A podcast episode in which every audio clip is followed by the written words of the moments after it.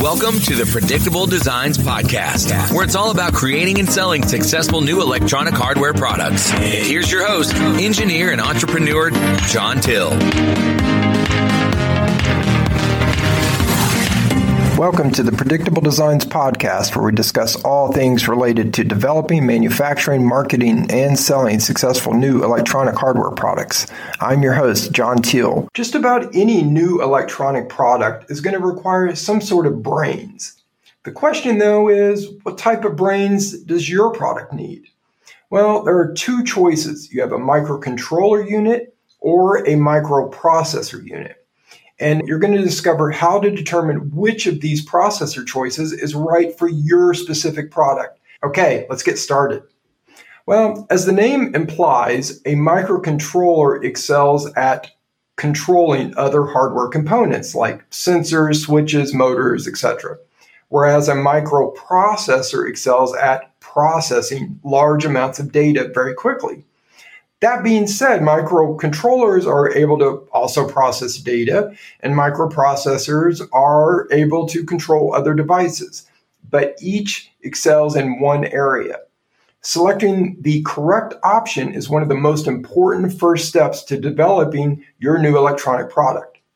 A microcontroller contains a central processing unit or just CPU, but it also includes memory and peripherals all embedded in a single chip. A microcontroller is a highly integrated computer chip designed mostly to stand on its own without the need for external support chips. The central processing unit inside of a microcontroller is essentially the same as a microprocessor. So fundamentally, a microprocessor is pretty much just a CPU. On the other hand, a microcontroller includes a CPU plus memory and peripherals. The first rule to remember is that whenever it is possible, always use a microcontroller. Your life will be so much easier. Only consider a microprocessor if it's absolutely required. I estimate that probably 90% of the product ideas I see inside my Hardware Academy program are can be best served with a microcontroller. And maybe 10 to 20% of products that I see are really complex enough to warrant a faster microprocessor. I recommend approaching this decision by assuming your product can use a microcontroller until you can prove otherwise. Although there will be some applications that are best served with both a microcontroller and a microprocessor. For instance, let's say you have an advanced robot with artificial intelligence, facial recognition, speech processing, and a complex graphical user interface. All of that's going to require a fast microprocessor. But on the other hand, this robot also needs to, to control sensors and motors and other mechanic uh, other devices like that. And those functions are best controlled by a microcontroller separate from the core microprocessor. The microcontroller will act as a subsystem that interfaces with the microprocessor in such a case where you have both a microcontroller and a microprocessor. If you already have a proof of concept prototype based on an Arduino, then your choice is much easier. An Arduino is based on a microcontroller, and in fact, it's based on a rather simple microcontroller at that. If you've been able to create a proof of concept prototype for your product using an Arduino, then a microcontroller is almost definitely the right choice for your product for once you go into production and you move past just having the proof of concept prototype. If, on the other hand, you built your proof of concept prototype using a microprocessor development kit such as a Raspberry Pi, then your choice isn't quite so clear. I've seen a good number of projects built on a Raspberry Pi for their proof of concept that could, in fact, have been more easily created using an Arduino. So, just because you have been using a Raspberry Pi or a microprocessor based development kit doesn't necessarily mean your production product requires such a high speed processor. So I'm going to look at different scenarios where you would want to use either, what we'll discuss which option is best, a microcontroller or a microprocessor. And the first one I want to look at is video. So if you want your, your device has to uh, record or play back video, then for standard definition video, a microcontroller is usually up to the task. In fact, a microcontroller can even handle up to 720p HD video just fine. However, once you exceed past 720p and you move to 1080p or even further to 4K, then it becomes necessary to use a more advanced microprocessor. When it comes to video, the decision whether to use a microcontroller or a microprocessor many times comes down to the communication interfaces available and not necessarily the processing speed. There are many protocols used to interface cameras and displays to your product's brains. Many, but not all of these, are supported by microcontrollers. For lower resolution cameras, a relatively simple serial protocol such as SPI is, is a reasonable option. However, for higher resolution cameras, it becomes necessary to use a parallel interface to meet the necessary data throughput speeds. A parallel camera interface can be used just fine with most microcontrollers up to a resolution of 720p. Once you exceed the resolution of 720p of a 720p camera, then the data speeds need to be much higher. Most cameras with resolutions higher than 720p use a very high speed serial video interface known as MIPI. Actually, that is the name of the organization that oversees this standard, but you'll typically just see it referred to as a MIPI interface. Specifically, cameras use an interface known as MIPI.CSI, where the, the C is for camera. And displays use an interface protocol known as MIPI dot or dash DSI, where the D is for display.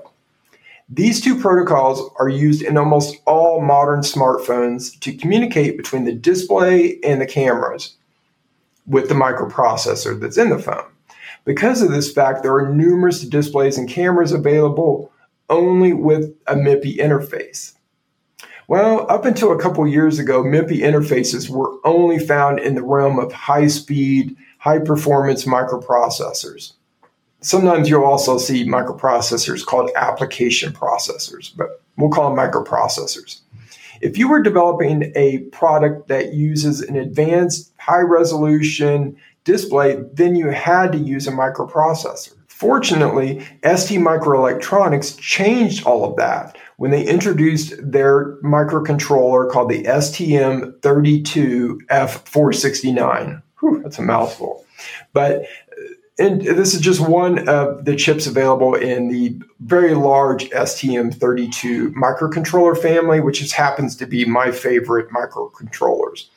Well, the STM32F469 is based on a super fast ARM Cortex M4 32 bit processor core. The STM32 4 or F469 is the world's first microcontroller to incorporate a MIPI DSI interface. So, if your product requires an advanced display with a MIPI DSI interface, you can now use a microcontroller instead of being forced to use a microprocessor. Unfortunately, this STM32 microcontroller does not include a MIPI CSI camera interface, so you'll still be limited in your selection of HD cameras, but not HD displays. So if you require a 1080p camera, for example, you will still need to use a microprocessor and not a microcontroller. Okay, so we've, we've looked at cameras. Next, I want to talk about USB 3.0. So if you want to incorporate the, the insanely fast USB 3.0 standard in your product, then you're going to need to match it with a really fast microprocessor. USB 2.0 has a maximum theoretical speed of 480 megabits per second, which is 60 megabytes per second. Most slower microcontrollers only incorporate USB 2.0 full speed mode, which is rated at only 12 megabits per second. There are plenty of higher end microcontrollers that can support USB 2.0 high speed mode at up to 480 megabits per second. The new USB 3.0 standard blows these specs out of the water with a maximum throughput speed 10 times faster than USB 2.0 at 5 gigabits per second. There are no microcontrollers available, at least currently, that can handle such an incredibly high data transfer speed. So, if you want to incorporate USB 3.0, you have to use a much faster microprocessor. Next, I want to look at processing speed in general. If your product requires complex data to be quickly processed, then a microprocessor is most likely going to be required.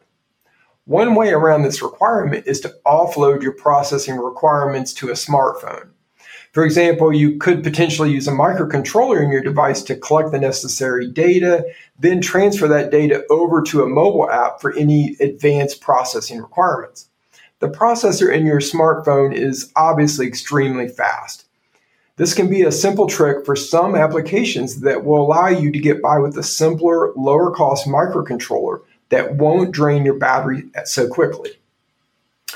Okay, next I want to look at graphical user interface.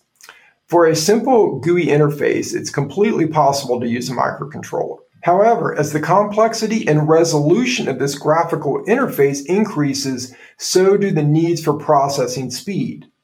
Using a higher end microcontroller allows you to develop some pretty sophisticated user interfaces. For example, again, the STM32F469 microcontroller includes a hardware graphics accelerator, allowing it to be used to create very complex graphical user interfaces. There may become a point, however, where it becomes necessary to use an even faster microprocessor for truly advanced, very high resolution user interfaces. Okay, when it comes to conserving battery life, a microcontroller is the clear winner here game over, no competition. The slower speeds of a microcontroller just simply translate to less power consumption.